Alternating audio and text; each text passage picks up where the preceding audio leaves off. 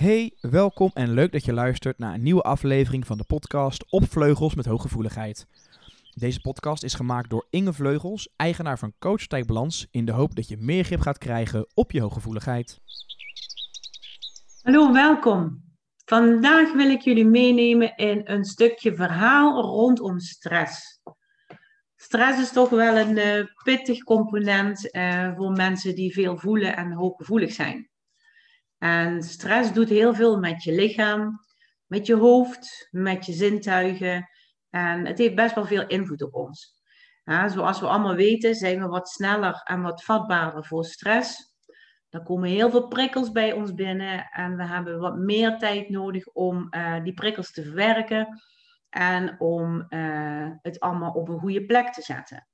Ik zeg altijd, we zijn eigenlijk gevoeliger in de bedrading in ons brein. Hè? Um, het is een aangeboren temperament. Karaktereigenschap wordt ook wel genoemd, maar het is eigenlijk een aangeboren temperament uh, die ervoor zorgt dat je veel voelt, dat je alerter bent, uh, dat je meer details opneemt en um, dat je ook gevoeliger bent voor de interne, maar ook voor de externe prikkels. En je kan je voorstellen dat als je uh, veel voelt, dat er veel informatie binnenkomt, en je, niet genoeg tijd neemt om uh, dat te verwerken, dat dat stress oplevert.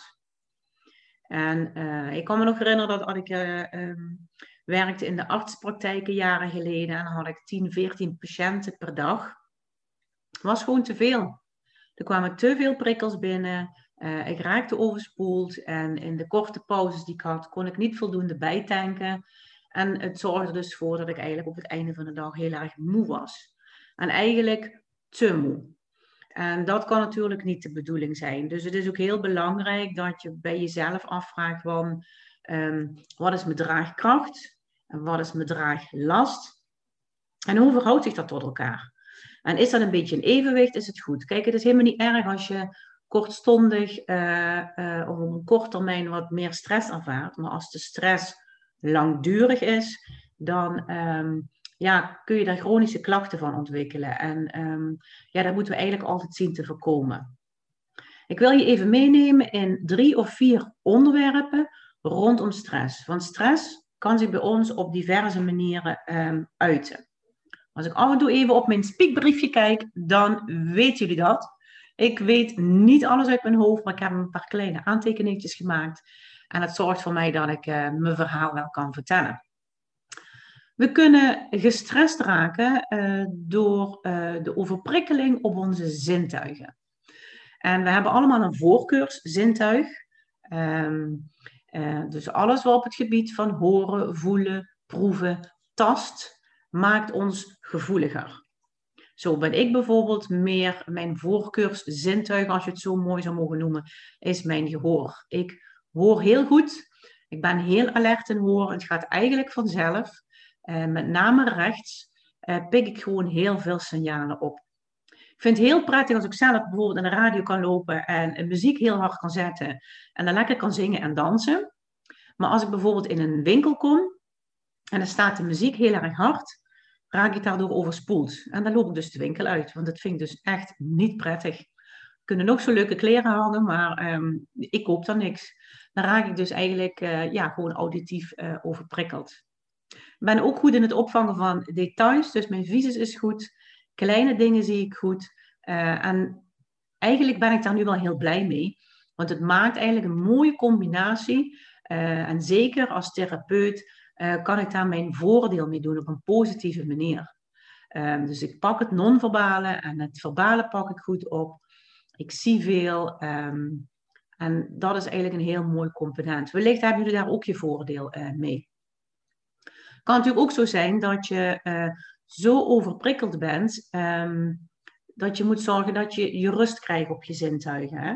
Dus zorg dan voor een wat rustiger omgeving. Ga even de natuur in, ga even wandelen. Uh, kalmeer je zintuigen en zorg dat je je daar beter en comfortabeler bij voelt. Wat ook heel erg veel voorkomt, is overprikkeling in je hoofd. Dus we hebben een uh, hele rijke, gevulde intense beleving in ons hoofd. En de informatieverwerking is eigenlijk best wel diepgaand. Dus bij ons komt informatie binnen En we gaan dat in meerdere lagen eigenlijk ontlenen, ontleden, op zijn plek zetten, opnieuw shuffelen, koppelen aan oude ervaringen, uh, bekijken hoe je het kan integreren in de toekomst. Het is gewoon eigenlijk heel druk hierboven. En we hebben de neiging om veel en snel dingen in te vullen. Dat kan ook wel eens een valkuil natuurlijk zijn. Um, we kunnen niet denken wat een ander denkt. We kunnen wellicht alleen maar vragen. We zijn ook geneigd om meer op onze intuïtie um, te varen. Hoewel ik ook van heel veel mensen hoor dat ze proberen de intuïtie te negeren en dan eigenlijk doorschieten in het denken. En daar kun je natuurlijk nog wel winst uithalen. We hebben een groot verantwoordelijkheidsgevoel en we zijn heel erg goed in het um, analyseren en in het oplossen. Dus we hebben echt een rijk gevuld, diepgaande verwerking. We hebben ook snel last van werkdruk. we zijn allergisch voor het woord moeten. We zijn allergisch voor actielijstjes, to-do-lijsten, targets die we binnen een paar uh, dagen bijvoorbeeld moeten doen. Dat geeft ons een onbehagelijk en niet prettig gevoel. Kortom, er komen te veel prikkels binnen en je informatieverwerking moet zo hard aan de slag dat je eigenlijk compleet overspoeld wordt. Dus we hebben nu het gehad over de zintuigen en we hebben het nu gehad over het hoofd, over de diepgaande verwerking, waar je stresscomponenten op kan ervaren. Maar wat doet dat nou mentaal met je? Ehm, wat ik veel hoor is uh, als de stresslevel oploopt, dat je een wat korter lontje krijgt en dat je wat sneller explodeert. En het is niet ongebruikelijk dat heel veel mensen die nog niet weten dat ze hooggevoelig zijn, of nog niet weten hoe ze ermee moeten omgaan, of het hooggevoelige nog niet hebben geaccepteerd, dat ze een lager zelfbeeld hebben. En met zelfvertrouwen, dat wankelt altijd wat. Je kan je voorstellen als het zelfvertrouwen wankelt, dat je gevoeliger bent voor kritiek.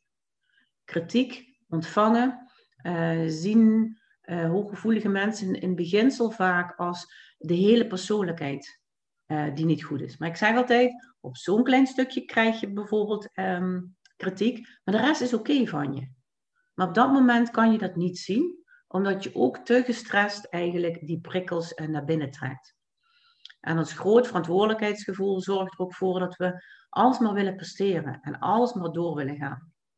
We willen het perfect doen, we willen het goed doen, uh, we willen voor iedereen klaarstaan. Um, en wat ik ook heel vaak zie, en dat is wel een hele belangrijke, denk ik, we hebben de neiging om te lang te blijven hangen in negatieve emoties. En we krijgen het haast niet losgekoppeld. Dus stel er is een situatie waarin je je niet comfortabel voelt, dan blij, kun je daar dagen in blijven hangen. En dan kun je je schuldig voelen en dan zit er schaamte op en dan ga je het vermijden. Of je gaat het conflict net aan. Um, en het zorgt eigenlijk voor nog meer mentale stress. En daar raak je natuurlijk nog meer door overprikkeld. En we vinden niemand vindt het fijn om gekwetst te worden. En um, veel hooggevoelige mensen voelen zich ook vaak afgewezen. Want waarom zou je niet mogen vertellen dat je veel voelt? Hij laat ze iemand, het voelt gewoon alsof ik eigenlijk uit de kast kom. Alsof ik nu mag vertellen dat ik zoveel voel en dat het oké is. Hij zegt, het voelde eigenlijk als een soort thuiskomen, als een soort blijheid en tevredenheid. En dan denk ik, hoe mooi is dat? Hoe mooi is het om je temperament te omarmen? En hoe mooi is het om te kunnen zeggen, ik ben Inge en ik voel nu eenmaal veel. Ik ben wat intenser en die ermee of niet. En dan zeg ik altijd, als mensen dat niet van jou accepteren, dan horen ze niet in jouw leven. En hoe pijnlijk het ook vaak is om soms afscheid te nemen van mensen, denk ik alleen maar zo. Um, hoe mooi is het als iemand je accepteert zoals je bent en uh, je daarin kan volgen. En ook al kan de ander je niet helemaal volgen, maar accepteer dan wel dat iedereen anders is. En dat alles oké is. Dat zorgt voor minder stress in je hoofd. Zo kreeg ik ook een hele mooie vraag van een dame in de besloten Facebookgroep, die aangaf van, goh Inge, hoe verhoudt het zich nou in je relatie? Hoe kun je er nou voor zorgen dat ik mezelf niet altijd op de eerste plek zet? Een mooier talent als dit kun je niet hebben, want we zijn geneigd om de ander het heel comfortabel te maken, het goed naar de zin te maken en daarbij zetten we onszelf vaak op de tweede of derde of vierde plek. En het is tijdelijk niet erg, maar het kan natuurlijk niet zo zijn dat je uh, jezelf tekort doet in een relatie. Een relatie hoort in balans te zijn met geven en met nemen. En we weten waar het vandaan komt, maar het is vooral heel belangrijk dat je leert begrenzen. Dat je leert te zeggen wat je denkt en wat je voelt en dat je aangeeft, nu even niet. Ik voel dit en dit en dit, ik heb nu even bijvoorbeeld me-time nodig. Of waarom kun je me niet volgen? Ik leg je uit wat ik voel en dit doet het met mij. Op een lieve en nette manier. Dus het is eigenlijk een um, veel voorkomend iets. Misschien heel interessant om te weten dat ik daar een geweldige mooie challenge voor heb gemaakt. HSP in je relatie, waarin ik je in een aantal weken met heel veel video's leer uh, ontdekken hoe je het beste kan omgaan met hooggevoeligheid in je relatie. Er zit nog een super mooie masterclass bij. En ik zou zeggen, kijk even op de sociale media en volg mij daarin. En dan kun je samen met je partner deze challenge volgen met opdrachten en met werkbladen. En wellicht doe je dan heel veel kennis en inzichten op en ga je samen je hooggevoeligheid omarmen. Ehm, vaak raken we ook mentaal overprikkeld omdat we zelf zoveel denken. We hebben het zo druk in ons hoofd. En doordat we heel goed verbindingen kunnen leggen, kunnen analyseren en kunnen oplossen, dan zorgen we ook dat het brein gewoon overprikkeld raakt. En dan is het natuurlijk goed om te ontladen en te ontprikkelen. En ik doe dat zelf altijd door om naar mijn atelier te gaan en te edelsmeden. Ik ga heel graag wandelen, piano spelen, zingen. Ik lees heel graag uh, romans, thrillers en heel veel uh, boeken natuurlijk uh, op vakgebied. En dat geeft mij ook rust. Lekker sociale contacten maken ook dat mijn overprikkeling zakt. Dus we hebben het nu gehad over stress in je brein, het mentale, stress op je zintuigen, stress in je hoofd qua informatieverwerking. En als laatste wil ik aangeven dat je fysieke stress kan ervaren. Alles wat je meemaakt in je leven wordt opgeslagen in je lijf, wordt opgeslagen in je celgeheugen. En als je niet luistert naar alles wat er in je hoofd gebeurt, dan gaat je lichaam wel aangeven. Door middel van klachten. En dan zeg ik altijd, wat als je lichaam nou slimmer is dan je geest? Stel je loopt uh, richting overspannenheid, overwerkt of burn-out en je wil er eigenlijk niet aan toegeven. Dat geeft heel veel stress. Maar je doet je intuïtie lekker weg en je wilt het nog steeds beredeneren. Oh, het valt voor mee, het gaat wel en het komt wel goed. Op een gegeven moment gaat je lichaam aan een tax komen en dan gaat je lichaam zeggen, en nu is het klaar. En nu moet je ermee stoppen. Luister je niet naar mijn hoofd, dan zorg ik wel dat je fysieke klachten krijgt. Dat je migraine krijgt, buikpijn. Heel veel mensen met hooggevoeligheid hebben schouder, nek en spierklachten, maag-darmklachten, hoofdpijnklachten. En dat is eigenlijk een teken van je lichaam van een pas op de plaats. Ik kreeg van de week een uh, berichtje van iemand die zei van ik ben af en toe zo overspoeld dat ik ontplof. Het lijkt wel alsof ik een vulkaanuitbarsting heb. En ik krijg het gewoon even niet meer geshuffeld. En dan voel ik het letterlijk en figuurlijk in mijn benen zakken. Wat gebeurt er op zo'n moment? Eigenlijk is op zo'n moment alles wat in je hoofd gebeurt uh, overspoeld en overprikkeld. En als je daar niet kan of niet naar wil luisteren, dan geef je lichaam het aan. En dan zegt je lichaam letterlijk, zo, dan ga je even niet meer lopen.